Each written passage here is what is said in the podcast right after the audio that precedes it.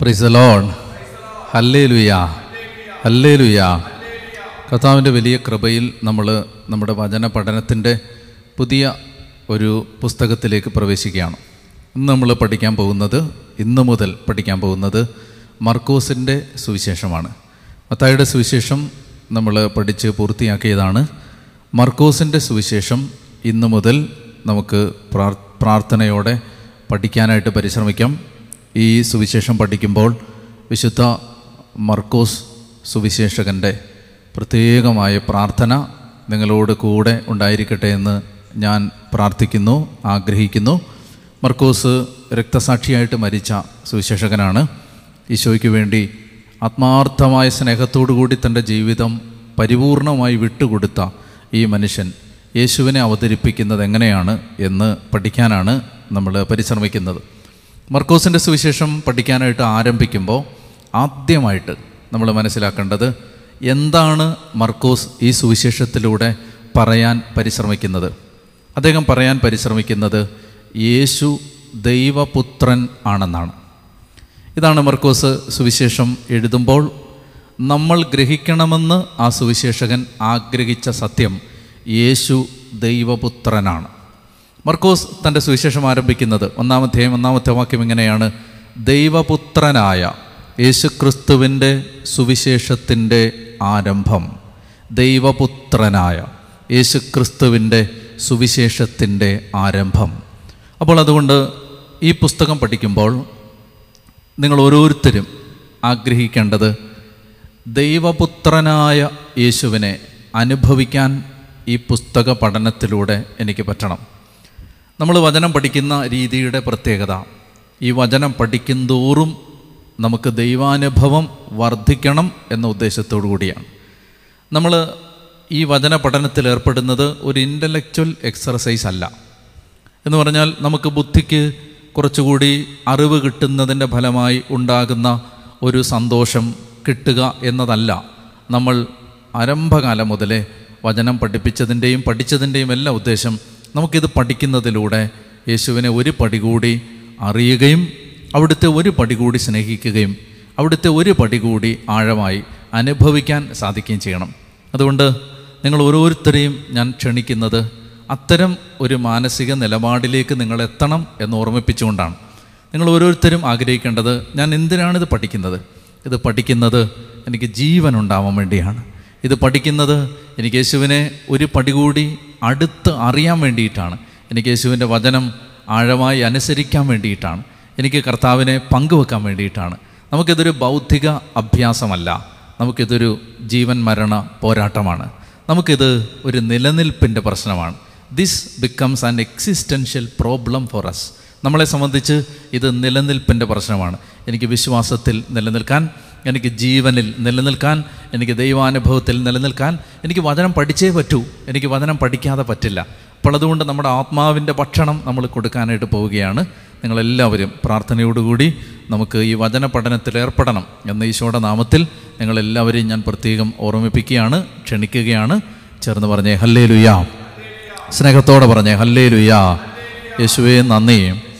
മർക്കോസിന്റെ സുവിശേഷം ആരംഭിക്കുമ്പോൾ ഒന്നാമതായിട്ട് നമ്മൾ മനസ്സിലാക്കേണ്ടത് ആരായിരുന്നു മർക്കോസ്? ഈ സുവിശേഷം എഴുതിയ ഗ്രന്ഥകാരൻ ആരാണ്? അപ്പോൾ അദ്ദേഹത്തെക്കുറിച്ച് നമ്മൾ വേഗം ചില സൂചനകൾ മനസ്സിലാക്കാൻ പോവാണ്.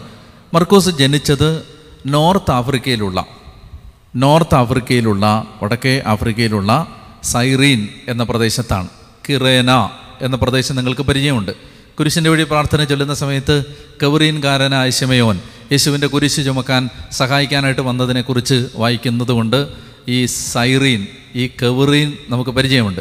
അപ്പോൾ ഇദ്ദേഹം ആ നാട്ടുകാരനാണ്. സൈറീൻകാരനാണ് ഇന്ന് ആ സ്ഥലം അന- ആ സൈറീൻ പ്രദേശം അറിയപ്പെടുന്നത് ലിബിയ. നിങ്ങൾ കേട്ടിട്ടുണ്ടാവും. ലിബിയ എന്ന പേരിലാണ്. അപ്പോൾ ലിബിയയിലാണ് അദ്ദേഹത്തിന്റെ ജനനം. ഇനി അദ്ദേഹത്തിന്റെ ശുശ്രൂഷയുമായി ബന്ധപ്പെട്ട ചില സൂചനകൾ ബൈബിളിൽ നമ്മൾ വായിക്കുന്നത് മർക്കോസ് അപ്പസ്തോലനായ പത്രൂസിന്റെ സഹായിയായിരുന്നു. പത്രോസിനെ സഹായിക്കാൻ വേണ്ടി അദ്ദേഹത്തിന്റെ സംഘത്തിലുണ്ടായിരുന്ന ആളാണ് മർക്കോസ്. അപ്പോൾ അതിനെക്കുറിച്ചുള്ള ഒരു സൂചന വചനത്തിൽ നിന്ന് തന്നെ നമുക്ക് എടുക്കാം. പത്രോസിന്റെ ഒന്നാം ലേഖനത്തിന്റെ അഞ്ചാം അധ്യായത്തിന്റെ പതിമൂന്നാമത്തെ തിരുവചനം. ഒന്ന് പത്രോസ് ഒന്ന് പത്രോസ് അഞ്ചാം അധ്യായത്തിന്റെ പതിമൂന്നാമത്തെ തിരുവചനത്തിൽ നമ്മളിങ്ങനെയാണ് വായിക്കുന്നത്. ഒന്ന് പത്രോസ് അഞ്ചാം അധ്യായത്തിന്റെ പതിമൂന്ന്. നിങ്ങളെപ്പോലെ തിരഞ്ഞെടുക്കപ്പെട്ട ബാബിലോണിലെ സഭയും എന്റെ പുത്രനായ മർക്കോസും നിങ്ങൾക്ക് വന്ദനം പറയുന്നു. പത്രോസ് പറയുകയാണ് എന്റെ പുത്രനായ മർക്കോസ്. പുത്രൻ എന്ന് പറഞ്ഞാൽ പത്രോസിന്റെ ശാരീരിക ജനനപ്രകാരമുള്ള മകനെന്നല്ല മറിച്ച് ആത്മീയ പുത്രൻ. പൗലോസിന്റെ പുത്രൻ തിമൂത്തിയെ പുത്രൻ പുത്ര നിർവിശേഷമായ സ്നേഹത്തോടെ എന്ന് പറയുന്നത് പോലെ പത്രോസ് ആത്മീയ പുത്രനായിട്ട് കൊണ്ടു നടന്ന ആളാണ് മർക്കോസ്. അത് ഒന്ന് പത്രോസ് അഞ്ചാം അധ്യായത്തിന്റെ പതിമൂന്നാം തിരുവചനത്തിൽ വായിക്കാം ഒരിക്കൽ കൂടെ. നിങ്ങളെപ്പോലെ തിരഞ്ഞെടുക്കപ്പെട്ട ബാബിലോണിലെ സഭയും എന്റെ പുത്രനായ മർക്കോസും ഏതാണ് ഈ തിരഞ്ഞെടുക്കപ്പെട്ട ബാബിലോൺ? അത് റോമിനെ സൂചിപ്പിക്കാൻ ഉപയോഗിക്കുന്ന വാക്കാണ്. റോമായിലെ സഭയും എന്റെ പുത്രനായ മർക്കോസും നിങ്ങൾക്ക് വന്ദനം പറയുന്നു. ഒന്ന് പത്രോസ് അഞ്ച് പതിമൂന്ന്. ഇനി ഇദ്ദേഹം ബർണബാസിന്റെ കസിനായിരുന്നു. ബർണബാസിന്റെ ബന്ധുവായിരുന്നു. പൗലോസിന്റെ കൂടെ ശുശ്രൂഷകനായിരുന്ന സഹായിയായിരുന്ന പൗലോസിനെ അപ്പസ്തോലന്മാരുടെ അടുത്തേക്ക് കൂട്ടിക്കൊണ്ടുവന്ന ആളാണ് ബർണബാസ്. അപ്പസ്തോല പ്രവർത്തനത്തെ നമ്മൾ വായിക്കുന്നുണ്ട്. ആശ്വാസത്തിന്റെ പുത്രൻ എന്നറിയപ്പെട്ടിരുന്ന സൈപ്രസുകാരനായ ബർണബാസ്. ആ ഭരണബാസിന്റെ സഹോദരീ പുത്രനായിരുന്നു കസിനായിരുന്നു ഈ മർക്കോസ്. നമ്മൾ വായിക്കുന്നത് കൊളോസോസ് ലേഖനത്തിന്റെ നാലാമത്തെ അധ്യായത്തിൽ കൊളോസോസ് നാലാം അധ്യായത്തിന്റെ പത്താമത്തെ വാക്യം. ഞാൻ വായിക്കാം. എന്റെ കൂട്ടു തടവുകാരനായ അരിസ്താർക്കൂസ് നിങ്ങളെ അഭിവാദനം ചെയ്യുന്നു. അപ്രകാരം തന്നെ ബാർണബാസിന്റെ പിതൃവ്യപുത്രനായ മർക്കോസും. ബർണബാസിന്റെ പിതൃവ്യപുത്രനായ കസിനായ മർക്കോസും. അപ്പോൾ രണ്ട് സൂചന കിട്ടി. പത്രോസിന്റെ സഹായിയായിരുന്നു. ഇനി പത്രോസിന്റെ എന്ത് സഹായമായിരുന്നു അറിയാമോ പത്രോസ് ലിഗായുടെ ട്രാൻസ്ലേറ്റർ ആയിരുന്നു. അതായത് പത്രോസ് ലിഗായിക്ക് ലാറ്റിൻ അറിയാൻ പാടില്ലായിരുന്നു. അപ്പോൾ റോമിൽ ചെല്ലുമ്പോൾ പത്രോസ് ലിഗായിക്ക് റോമായിലെ സഭയിൽ ലത്തീനിൽ സുവിശേഷം പറയാൻ വേണ്ടി അത് ട്രാൻസ്ലേറ്റ് ചെയ്ത് കൊടുത്തിരുന്ന അത് ഭാഷാന്തരം ചെയ്ത് കൊടുത്തിരുന്ന തർജമ ചെയ്ത് കൊടുത്തിരുന്ന ആളായിരുന്നു മർക്കോസ്. ഇപ്പോൾ നമ്മൾ നോർത്ത് ഇന്ത്യയിൽ മിഷന് പോകുമ്പോൾ നമുക്ക് ഹിന്ദി അറിയാത്തത് കൊണ്ട് അവിടെ നമ്മൾ മലയാളത്തിലോ ഇംഗ്ലീഷിലോ പ്രസംഗിക്കുമ്പോൾ അവിടെ ട്രാൻസ്ലേറ്റ് ചെയ്ത് കൊടുക്കാൻ നമുക്കവിടെ സഹോദരങ്ങളുണ്ട്. എന്ന് പറഞ്ഞ പോലെ പത്രോസ് ലീഗ റോമായിലെ സഭയോട് പ്രസംഗിക്കുമ്പോൾ അവരുടെ ഭാഷ അറിയാത്തത് കൊണ്ട് അവർക്ക് ട്രാൻസ്ലേറ്റ് ചെയ്ത് കൊടുത്തിരുന്ന ആളാണ് ആര്? മർക്കോസ്. അപ്പോൾ പത്രോസ് ലീഗയുടെ സഹായിയായിരുന്നു. ഭർണബാസിന്റെ ബന്ധുവായിരുന്നു. മൂന്നാമത്തേത് അദ്ദേഹം പൗലോസിന്റെ സഹായിയായിട്ട് കുറച്ചു കാലം പ്രവർത്തിച്ചിട്ടുണ്ട്. അത് നമ്മൾക്ക് വായിക്കുന്നത് അപ്പസ്തോല പ്രവർത്തനം പതിമൂന്നാം അധ്യായത്തിന്റെ അപ്പസ്തോല പ്രവർത്തനം പതിമൂന്നാം അധ്യായത്തിന്റെ അഞ്ചാമത്തെ വാക്യത്തിലാണ്. പത്രോസിന്റെ സോറി അപ്പസ്തോല പ്രവർത്തനം പതിമൂന്നാം അധ്യായത്തിന്റെ അഞ്ചാമത്തെ വാക്യം.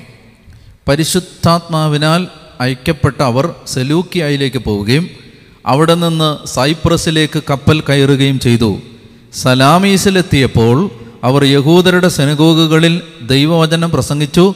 അവരെ സഹായിക്കാൻ യോഹന്നാനും ഉണ്ടായിരുന്നു. ആരാണ് യോഹന്നാൻ?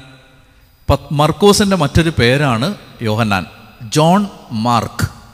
യോഹന്നാൻ മർക്കോസ് എന്നാണ് അദ്ദേഹത്തിന്റെ പേര്. അപ്പോൾ യോഹന്നാൻ എന്നിവിടെ ഉദ്ദേശിക്കുന്നത് ആരെയാണ്? മർക്കോസിനെയാണ്. അപ്പോൾ പൗലോസിന്റെ സഹായിയായിരുന്നു. അതുപോലെ തന്നെ ഇടയ്ക്ക് ഒരു സ്ഥലത്ത് വെച്ച് ഈ പൗലോസും മർക്കോസും തമ്മിൽ തെറ്റിപ്പിരിയുന്നുണ്ട്. അതായത് ഒരു സ്ഥലത്തേക്ക് ദൈവവചനം പ്രസംഗിക്കാനായിട്ട് പോയപ്പോൾ ഇവർ തമ്മിൽ അഭിപ്രായ വ്യത്യാസം ഉണ്ടായി. മർക്കൂസും പൗലൂസ്ലിഗായും തമ്മിൽ. നമുക്ക് വായിക്കാതെ അപ്പസ്തോല പ്രവർത്തനം പതിനഞ്ചാം അധ്യായത്തിൽ മുപ്പത്തി ആറ് മുതലുള്ള വാക്യങ്ങൾ. അപ്പസ്തോല പ്രവർത്തനം പതിനഞ്ചാം അധ്യായത്തിന്റെ മുപ്പത്തി ആറ് മുതലുള്ള വാക്യങ്ങൾ. കുറേ ദിവസം കഴിഞ്ഞപ്പോൾ പൗലോസ് ബാർണബാസിനോട് പറഞ്ഞു വരൂ നാം കർത്താവിന്റെ വചനം പ്രസംഗിച്ച എല്ലാ നഗരങ്ങളിലും തിരിച്ചു ചെന്ന് സഹോദരരെ സന്ദർശിച്ച് അവർ എങ്ങനെ കഴിയുന്നു എന്ന് അറിയാം. ഭർണവാസനോട് പറയുകയാണ് നമ്മൾ സുവിശേഷം പ്രസംഗിച്ച സ്ഥലങ്ങളിലെല്ലാം പോയി അവിടെ എങ്ങനെയാണ് ദൈവമക്കൾ ജീവിക്കുന്നതെന്ന് പരിശോധിച്ചിട്ട് വരാം. മർക്കോസ് എന്ന് വിളിക്കപ്പെടുന്ന യോഹന്നാനെ കൂടി കണ്ടോ? യോഹന്നാൻ. മർക്കോസ് എന്ന് വിളിക്കപ്പെടുന്ന യോഹന്നാനെ കൂടി കൊണ്ടുപോകാൻ ബാർണബാസ് ആഗ്രഹിച്ചു. ബാർണബാസിന്റെ കസിനാണ്. അപ്പോൾ അവനെ കൂടെ കൊണ്ടുപോകണമെന്ന് ബാർണബാസ് ആഗ്രഹിച്ചു. എന്നാൽ പാംഫീലിയായിൽ വെച്ച് തങ്ങളിൽ നിന്നും പിരിഞ്ഞു പോവുകയും പിന്നീട് സുവിശേഷ വേലയിൽ തങ്ങളോട് ചേരാതിരിക്കുകയും ചെയ്ത ഒരുവനെ കൂടെ കൊണ്ടുപോകാതിരിക്കുന്നതാണ് നല്ലത് എന്നായിരുന്നു പൗലോസിന്റെ അഭിപ്രായം. ബാർണബാസ് പറയുകയാണ് മർക്കോസിനെ കൂടെ കൊണ്ടുപോകാം എന്നാൽ പൗലോസ് പറയുകയാണ് പാംഫീലിയായിൽ വെച്ച് സുവിശേഷ വേലയിൽ നിന്ന് തങ്ങളെ വിട്ട് പോവുകയും പിന്നീട് കൂടെ വരാതിരിക്കുകയും ചെയ്ത മർക്കോസിനെ കൊണ്ടുപോകണ്ട എന്നായിരുന്നു പൗലോസിന്റെ പക്ഷം.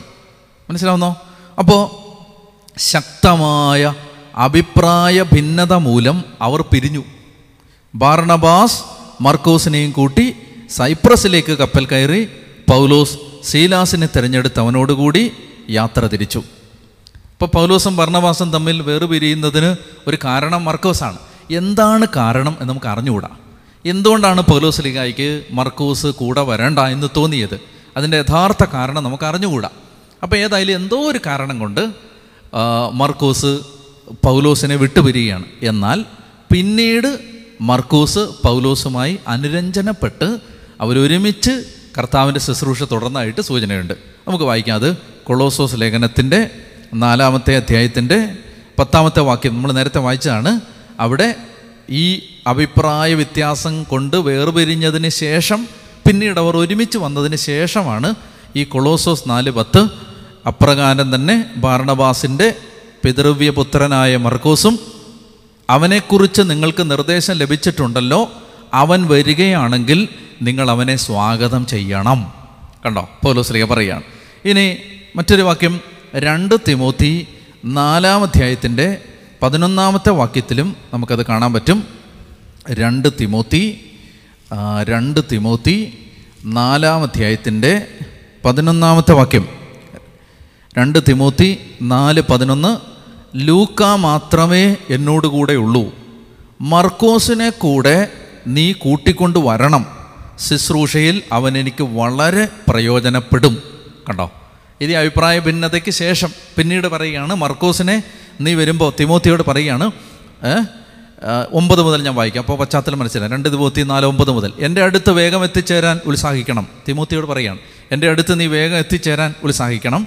എന്തെന്നാൽ ഈ ലോകത്തോടുള്ള ആസക്തി മൂലം ദേമാസ് എന്നെ വിട്ട് തെസലോനിക്കായിലേക്ക് പോയിരിക്കുന്നു. കൂടെ ഉണ്ടായിരുന്ന ഒരു ശുശ്രൂഷകൻ ലോകത്തിൽ ലൗകിക താല്പര്യം കൊണ്ട് എന്തോ ഒരു പ്രശ്നം കൊണ്ട് അദ്ദേഹം വിട്ടു പിരിഞ്ഞു പോയി. പൗലോസ് പറയുകയാണ് ഈ ലോകത്തോടുള്ള ആസക്തി മൂലം ദേമാസ് എന്നെ വിട്ട് തെസലോനിക്കായിലേക്ക് പോയിരിക്കുന്നു.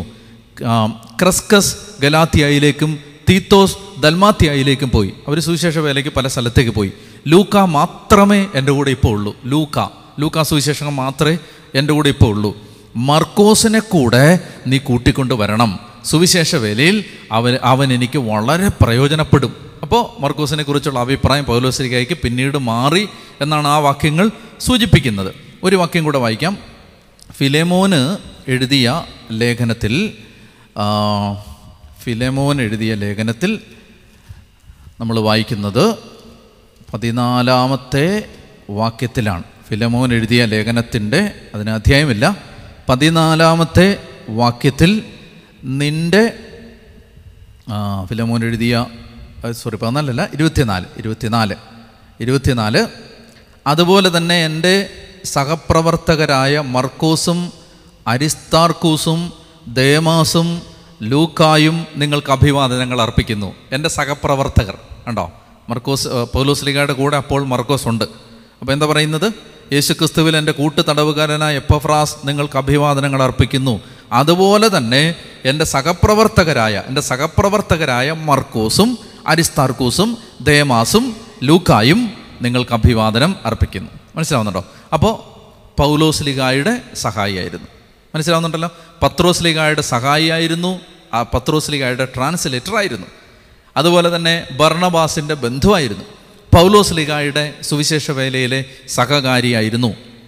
ഇനി നമ്മൾ കാണുന്നത് വിശുദ്ധ ഹിപ്പോളിറ്റസ് പറയുന്നതനുസരിച്ച് അദ്ദേഹം മർക്കോസ് ഈശോ അയച്ച എഴുപത് ശിഷ്യന്മാരിൽ എഴുപത്തിരണ്ട് പേരെ എഴുപത് പേരെ അയക്കുന്ന സൂചനകളില്ലേ? അതിലെ ആ എഴുപത് ശിഷ്യന്മാരിലെ ഒരാളായിരുന്നു മർക്കോസ് എന്നാണ് വിശുദ്ധ ഹിപ്പോളിറ്റസ് പറയുന്നത്. മനസ്സിലാവുന്നുണ്ടോ? ഇനി ഒരു സൂചന കൂടി നമുക്ക് മർക്കോസിനെ കുറിച്ച് മനസ്സിലാക്കാനായിട്ടുണ്ട്. മർക്കോസിന്റെ മാളിക മുറി എന്ന് കേട്ടിട്ടുണ്ടോ? അതെന്താണ്? അതായത് സെഹിയോൻ മാളിക സെഹിയോൻ മാളിക സെനക്കിൾ. അതെന്താണ്? ഈശോ അന്ത്യത്താഴം കഴിക്കുന്ന വലിയ ഒരു കെട്ടിടം. അതുമാത്രമാണോ ഈശോ പരിശുദ്ധ കുർബാന സ്ഥാപിച്ച ആ മാളിക മുറി ആ രണ്ടാം നില മുകളിലത്തെ നില. അതുപോലെ തന്നെ അപ്പസ്തോലന്മാർ പന്തക്കുസ്ത തിരുനാളിൽ അഗ്നിനാളങ്ങളായി പരിശുദ്ധാത്മാവ് ഇറങ്ങി വന്ന പരിശുദ്ധാത്മാ അഭിഷേകം സ്വീകരിച്ച മാളിക മുറി. അത് മർക്കൂസിന്റെ വീടായിരുന്നു. മർക്കൂസിന്റെ അമ്മയായ മറിയത്തിന്റെ വീടായിരുന്നു അപ്പർ റൂം മാളിക മുറി. പറഞ്ഞേ ഹല്ലേലുയാ. നോക്കിയേ എന്തൊരു വലിയ ഭാഗ്യമാണത്. സത്യം പറഞ്ഞാൽ ആദ്യത്തെ പരിശുദ്ധ കുർബാന അർപ്പിക്കപ്പെട്ട പള്ളിയായിരുന്നു മർക്കോസിന്റെ വീട്. ആദ്യത്തെ ക്രിസ്ത്യൻ സഭയിലെ ആദ്യത്തെ ദേവാലയം മർക്കോസിന്റെ വീടായിരുന്നു. എന്നാലോചിച്ച് നോക്ക് എന്തൊരു വലിയ ഭാഗ്യമാണ് ഈ മനുഷ്യന് കിട്ടിയിരുന്നത്.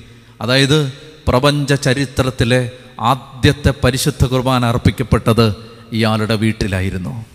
അതാണ് മർക്കോസിന്റെ പ്രത്യേകത. നമുക്ക് അതുമായി ബന്ധപ്പെട്ട് ഒരു വാക്യം വായിക്കാം. അപ്പസ്തോല പ്രവർത്തനം പന്ത്രണ്ടാം അധ്യായം പന്ത്രണ്ടാമത്തെ വാക്യം. അപ്പസ്തോല പ്രവർത്തനം പന്ത്രണ്ടാം അധ്യായം പന്ത്രണ്ടാമത്തെ വാക്യം. ഇക്കാര്യം ഗ്രഹിച്ചപ്പോൾ അവൻ മർക്കോസ് എന്ന് അപരനാമമുള്ള യോഹന്നാന്റെ അമ്മയായ മറിയത്തിന്റെ വീട്ടിലേക്ക് പോയി. ആ വീടാണ് മാളികമുറി. ആ വീടാണ് അപ്പർ റൂം അവിടാണ് ആദ്യത്തെ പരിശുദ്ധ കുർബാന അർപ്പിക്കപ്പെട്ടത്. ഈശോ പരിശുദ്ധ കുർബാന സ്ഥാപിച്ചത് പെസകാരാത്രിയിൽ ഈ മുറിയിലാണ് ഈ വീട്ടിലാണ് അവന്റെ അപ്പർ ആ അപ്പർ റൂമിലാണ്. മാത്രമല്ല പന്തക്കുസ്തായിക്ക് പരിശുദ്ധാത്മാവ് ഇറങ്ങി വന്നത് ഈ മർക്കൂസിന്റെ വീട്ടിലാണ്. വലിയ വീടായിരുന്നു എന്നാണ് പറയുന്നത്. അതിന്റെ ആ മാളിക മുറി ആ മുകളിലത്തെ നിലയിലാണ്. അപ്പോൾ മർക്കോസ് ഏകദേശം ഒരു ധാരണ മർക്കോസിനെ കുറിച്ച് കിട്ടിയെന്ന് ഞാൻ വിചാരിക്കുന്നു. അപ്പോൾ അദ്ദേഹം ജനിച്ചത് ലിബിയയിലാണ്. അദ്ദേഹം പത്രോസിന്റെ സഹായിയും തർജമ ചെയ്ത് കൊടുക്കുന്ന ആളുമായിരുന്നു പൗലോസിന്റെ സഹായിയായിരുന്നു ബാർണവാസിന്റെ ബന്ധുവായിരുന്നു അപ്പർ റൂം മാളിക മുറി മർക്കോസിന്റെ വീടായിരുന്നു. പൗലോസുമായി ഇടയ്ക്ക് ചില അഭിപ്രായ വ്യത്യാസം ഉണ്ടായിരുന്നെങ്കിലും പിന്നീട് അദ്ദേഹത്തോട് സഹകരിച്ച് സുവിശേഷ വില ചെയ്ത ആളാണ്. വിശുദ്ധ ഹിപ്പോളിറ്റസിന്റെ അഭിപ്രായത്തിൽ എഴുപത് ശിഷ്യന്മാരിൽ ഈശോ അയച്ച എഴുപത് ശിഷ്യന്മാരിൽ ഒരാളായിരുന്നു. ഒടുവിൽ ഒരു കാര്യം കൂടി പറയാം. അദ്ദേഹം പിന്നീട് അലക്സാണ്ട്രിയയിലേക്ക് മിഷൻ പ്രവർത്തനത്തിന് ഒരു മിഷണറി ആയിട്ട് യാത്ര ചെയ്ത് അലക്സാണ്ട്രിയയിലെത്തി സുവിശേഷം പ്രസംഗിച്ച് അവിടെ ഒരു സഭ രൂപപ്പെടുത്തി അവിടുത്തെ മെത്രാനായി പിന്നീട് അലക്സാണ്ട്രിയയിൽ വെച്ച് ഒരു കുതിരവാലിൽ കെട്ടി അലക്സാണ്ട്രിയയുടെ തെരുവീഥികളിലൂടെ വലിച്ചിഴച്ച് അദ്ദേഹത്തെ കൊന്നുകളഞ്ഞു. രക്തസാക്ഷിയായി. അലക്സാണ്ട്രിയയുടെ തെരുവ് തെരുവീഥികളിലൂടെ ഒരു കുതിരയുടെ വാലിൽ കെട്ടി ഈ മനുഷ്യനെ വലിച്ചിഴച്ച് കൊണ്ടുപോയി കൊന്നുകളഞ്ഞു. Hallelujah hallelujah. അപ്പോൾ അങ്ങനെ സ്വന്തം ജീവിതം കൊണ്ട് ദൈവപുത്രനായ യേശുക്രിസ്തുവിന് സാക്ഷ്യം എഴുതിയ ജീവരക്തം കൊണ്ട് സുവിശേഷം വരിചിച്ച ഈ മനുഷ്യനിതാ പേനയെടുത്ത് നമുക്ക് വേണ്ടി ആരായിരുന്നു യേശു എന്ന് പറഞ്ഞു തരാൻ പോവാണ്. ആരായിരുന്നു യേശു? നമുക്ക് ഈ മനുഷ്യന്റെ കണ്ണുകളിലൂടെ നമുക്ക് ഈ പുസ്തകം പഠിച്ചുകൊണ്ട് യാത്ര ചെയ്യുമ്പോൾ നമുക്ക് നോക്കാം ആരായിരുന്നു യേശു? യേശുവിനെ മർക്കോസ് അനുഭവിച്ചത് എങ്ങനെയാണ്? മർക്കോസ് മനസ്സിലാക്കിയതുപോലെ യേശുവിനെ നമ്മൾ മനസ്സിലാക്കിയാൽ നമ്മൾ അവന് വേണ്ടി മരിക്കാൻ തയ്യാറാവും.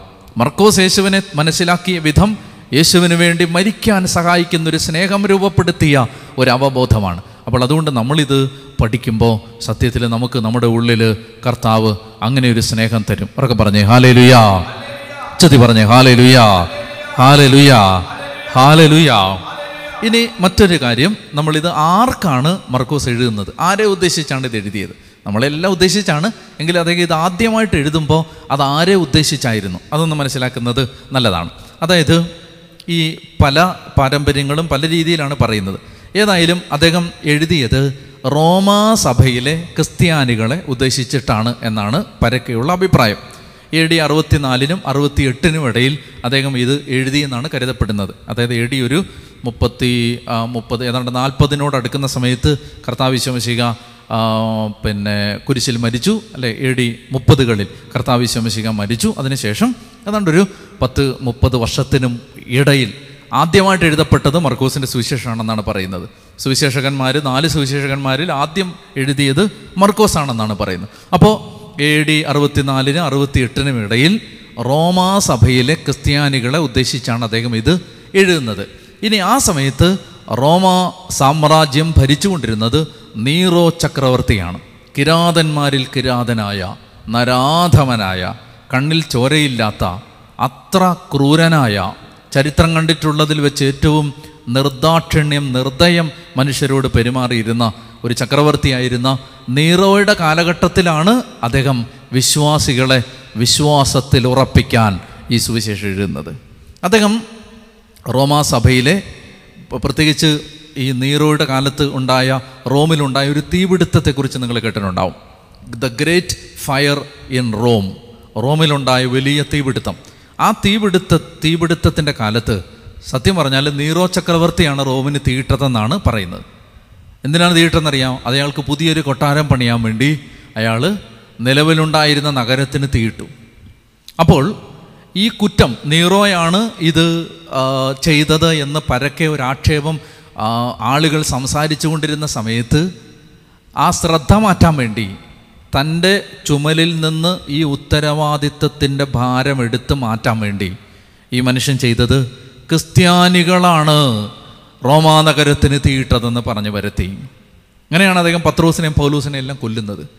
ക്രിസ്ത്യാനികളാണ് റോമാ നഗരത്തിന് തീയിട്ടതെന്ന് അദ്ദേഹം പറഞ്ഞു വരുത്തി. എന്നിട്ട് ഈ ക്രിസ്ത്യാനികളെ അദ്ദേഹം കുറ്റം ചുമത്തി എന്ത് ചെയ്യുന്നറിയാമോ വന്യമൃഗങ്ങൾക്ക് എറിഞ്ഞിട്ട് കൊടുത്തു. അലറിയാർത്ത് വരുന്ന സിംഹത്തിന്റെ നടുവിലേക്ക് വലിച്ചെറിഞ്ഞു കൊടുത്തു ക്രിസ്ത്യാനികളെ. കൊളോസിയങ്ങളിലും ആഫി തിയേറ്ററുകളിലും വെച്ച് ക്രിസ്ത്യാനികളെ വേട്ടക്കിരയാക്കി. റോമിന്റെ നഗരവീഥികളിൽ വഴിവിളക്കുകളായി കത്തിച്ചു നിർത്തി. അങ്ങനെ അദ്ദേഹം കിരാതമായ മർദ്ദനമുറകളിലൂടെ ക്രിസ്ത്യാനികളെ ഒന്നടങ്കം ഇല്ലായ്മ ചെയ്യാൻ ഭീഷ്മശപഥമെടുത്ത് അദ്ദേഹം ഉന്മൂലനാശം വരുത്താൻ പരിശ്രമിച്ചു കൊണ്ടിരുന്ന ഒരു കാലത്ത് ആ സഹന സഭയുടെ നിലവിളികൾക്ക് നടുവിലേക്ക് എഴുതപ്പെട്ട പരിശുദ്ധാത്മാവിന്റെ മണിമുത്തുകളായിരുന്നു ഈ സുവിശേഷം. ആ സഹിച്ച് മരിച്ച് സ്വന്തം ജീവൻ പോലും യേശുവിന് വേണ്ടി വലിച്ചെറിഞ്ഞു കൊടുക്കാൻ മാത്രം വലിയ വിശ്വാസത്തിന്റെ ഒരു വേലിയേറ്റം റോമാ നഗരത്തിൽ ഉയർന്നു വന്നൊരു കാലത്ത് ആരും അവിശ്വാസത്തിലേക്ക് പോകാതിരിക്കാൻ എല്ലാവരും യേശുവിനെക്കുറിച്ച് അറിയാൻ യേശുവിനെ തള്ളിപ്പറയാൻ ആര് തയ്യാറാവാതിരിക്കാൻ ഏതെങ്കിലും ഒരു കാരണത്താൽ വിശ്വാസത്തിന്റെ ഉറപ്പുള്ള പാറയിൽ നിന്ന് വഴുക്കുന്നൊരു വരമ്പിലേക്ക് ആരെങ്കിലും വഴുതി വീഴാൻ സാധ്യതയുണ്ടെങ്കിൽ അവർ വീണു പോകാതിരിക്കാൻ ആത്മാവ് മർക്കോസിനെ കൊണ്ട് തൂലിക എടുപ്പിച്ച് എഴുതിയതാണ് ഈ സുവിശേഷം. പറഞ്ഞേ ഹാലേ ലുയാ ഹാലേ ലുയാ അപ്പോൾ പീഡിപ്പിക്കപ്പെട്ടൊരു സഭയ്ക്ക് എഴുതിയ സുവിശേഷമാണിത്. അതുകൊണ്ട് ഈ കാലഘട്ടത്തിൽ രണ്ടായിരത്തി ഇരുപത്തിയൊന്നിൽ ഇന്ന് നമ്മൾ ഈ സുവിശേഷം പഠിക്കുമ്പോൾ ക്രിസ്ത്യാനികൾ പലയിടങ്ങളിലും രാഷ്ട്രീയമായും സാംസ്കാരികമായും സാമ്പത്തികമായും എല്ലാം വേട്ടയാടപ്പെടുന്നൊരു ലോകത്ത് ഈ സുവിശേഷം നമ്മോട് നമ്മുടെ ആത്മാവിനോട് വലിയ വലിയ വെളിപ്പെടുത്തലുകൾ സംസാരിക്കും. ഹല്ലേ ലുയാ ഹല്ലേ ലുയാ അപ്പോൾ അതുകൊണ്ട് ഇവിടെ ഒരു സൂചനയുണ്ട്. വന്യമൃഗങ്ങൾ ആക്രമിച്ചുകൊണ്ടിരുന്ന ഒരു കാലമാണിത്. വന്യമൃഗങ്ങൾക്ക് എറിഞ്ഞു കൊടുത്ത കാലമാണ്. അപ്പോൾ ഈശോയുടെ മരുഭൂമിയിലെ പ്രലോഭനത്തെ വിവരിക്കുന്ന സമയത്ത് മർക്കോസ് പറയും അവൻ വന്യമൃഗങ്ങളോട് കൂടെയായിരുന്നു എന്താണ് മർക്കോസ് ഉദ്ദേശിക്കുന്നത്? വന്യമൃഗങ്ങൾക്ക് ആഹാരമായി വലിച്ചെറിഞ്ഞ് കൊടുക്കപ്പെട്ടുകൊണ്ടിരിക്കുന്ന ക്രിസ്ത്യാനി നീ അറിഞ്ഞുകൊള്ളുക. മരുഭൂമിയിൽ നാൽപ്പത് ദിവസം ഉപവസിക്കുമ്പോൾ നിന്റെ രക്ഷകനും നാഥനുമായവൻ വന്യമൃഗങ്ങളോട് കൂടെയായിരുന്നെങ്കിലും ആ വന്യമൃഗങ്ങൾക്ക് അവനെ നശിപ്പിക്കാൻ കഴിഞ്ഞില്ല. ഇങ്ങനെ അനേക സൂചനകളുണ്ട്. ഉറക്കെ പറഞ്ഞേ. ഹാലേ ലുയാ ഹാലേ ലുയാ ഇനി ഒരു കുഞ്ഞു സൂചനയും കൂടെ പറഞ്ഞാൽ നമുക്ക് ഈ എപ്പിസോഡ് അവസാനിപ്പിക്കാം. അതായത് മർക്കോസ് വളരെ സത്യസന്ധമായിട്ടാണ് എല്ലാം എഴുതുന്നത്. ഒന്നിലും അദ്ദേഹം ഒരു കാപഠ്യം എഴുതി ചേർത്തിട്ടില്ല. എന്തുണ്ടെന്നറിയാമോ? ഉദാഹരണത്തിന് ആരാണ് മർക്കോസ്? അദ്ദേഹം പത്രോസ് ലിഗായുടെ സഹായിയാണ്. പത്രോസ് ലിഗായുടെ സഹായിയായിരുന്ന ഈ മനുഷ്യൻ പത്രോസ് ലിഗായുടെ വീഴ്ചകളെക്കുറിച്ച് ഒരിക്കൽ പോലും കണ്ണടച്ചില്ല. സത്യസന്ധമായിട്ട് പത്രോസ് എവിടെല്ലാം വീണോ അത് ഇദ്ദേഹം എഴുതി വെച്ചു. സത്യസന്ധമായ ഒരു അക്കൗണ്ടാണ് നമുക്ക് ഈ ബൈബിളിനെ കുറിച്ച് ഒരഭിമാനം തോന്നുന്നത് അവിടെയാണ്. വലിയ വലിയ വലിയ മനുഷ്യരുടെ വീഴ്ചകളെക്കുറിച്ച് എഴുതുമ്പോൾ ഈ ബൈബിൾ അതിനെ ന്യായീകരിച്ചില്ല. അതിനെ മറച്ചു പിടിച്ചില്ല. വലിയ വലിയ വലിയ മനുഷ്യരുടെ വീഴ്ചകളെ സത്യസന്ധമായിട്ട് അവർ സാധാരണ മനുഷ്യരെ പോലെ വീണവരായിരുന്നു വീഴാൻ സാധ്യതയുള്ളവരായിരുന്നു എന്ന് അവർ എഴുതി വെച്ചു. അപ്പോൾ മർക്കോസ് പത്രോസിന്റെ സഹായി ആയിരുന്നിട്ട് പോലും അദ്ദേഹത്തിന്റെ കുറവുകളെ അദ്ദേഹം മറച്ചു പിടിച്ചില്ല സത്യസന്ധമായിട്ട് എഴുതി വെച്ചു. അതുപോലെ തന്നെ നമ്മൾ കാണുന്നുണ്ട് സ- സെബദിപുത്രന്മാർ വന്നിട്ട് ഞങ്ങൾക്ക് സ്ഥാനം കിട്ടണം എന്ന് ചോദിക്കുന്നതും. അപ്പോൾ മർക്കോസ് ഈ സുവിശേഷം എഴുതുന്ന സമയത്ത് ഇവരൊക്കെ സഭയിലെ നേതാക്കന്മാരാണ്. സഭയിലെ മെത്രാന്മാരും മാർപ്പാപ്പയൊക്കെയാണ്. പക്ഷേ അവരെന്ത് ചെയ്തു? അവർക്കുണ്ടായ കുറവുകളെ ഒന്നും അദ്ദേഹം മറച്ചു വെക്കാതെ അത് സത്യസന്ധമായിട്ട് അതൊക്കെ എങ്ങനെ ഈശോ രക്ഷാകരമാക്കി മാറ്റി എന്ന് അദ്ദേഹം എഴുതി വെച്ചു.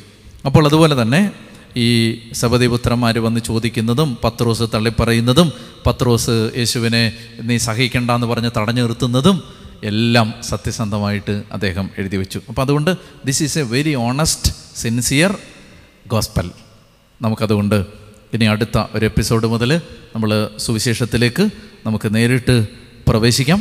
അപ്പോൾ ആ സുവിശേഷത്തിലേക്ക് പ്രവേശിക്കുന്നതിന് ഒരുക്കമായിട്ട് ഒരാമുഖമായിട്ടാണ് ഇന്നത്തെ ക്ലാസ് ഞാൻ നിങ്ങളോട് പങ്കുവച്ചത്. എല്ലാവരെയും കർത്താവ് അനുഗ്രഹിക്കട്ടെ. വചനത്തിന്റെ ശക്തി നിങ്ങളുടെ മേൽ വ്യാപരിക്കട്ടെ. പിതാവിന്റെയും പുത്രന്റെയും പരിശുദ്ധാത്മാവിന്റെയും നാമത്തിൽ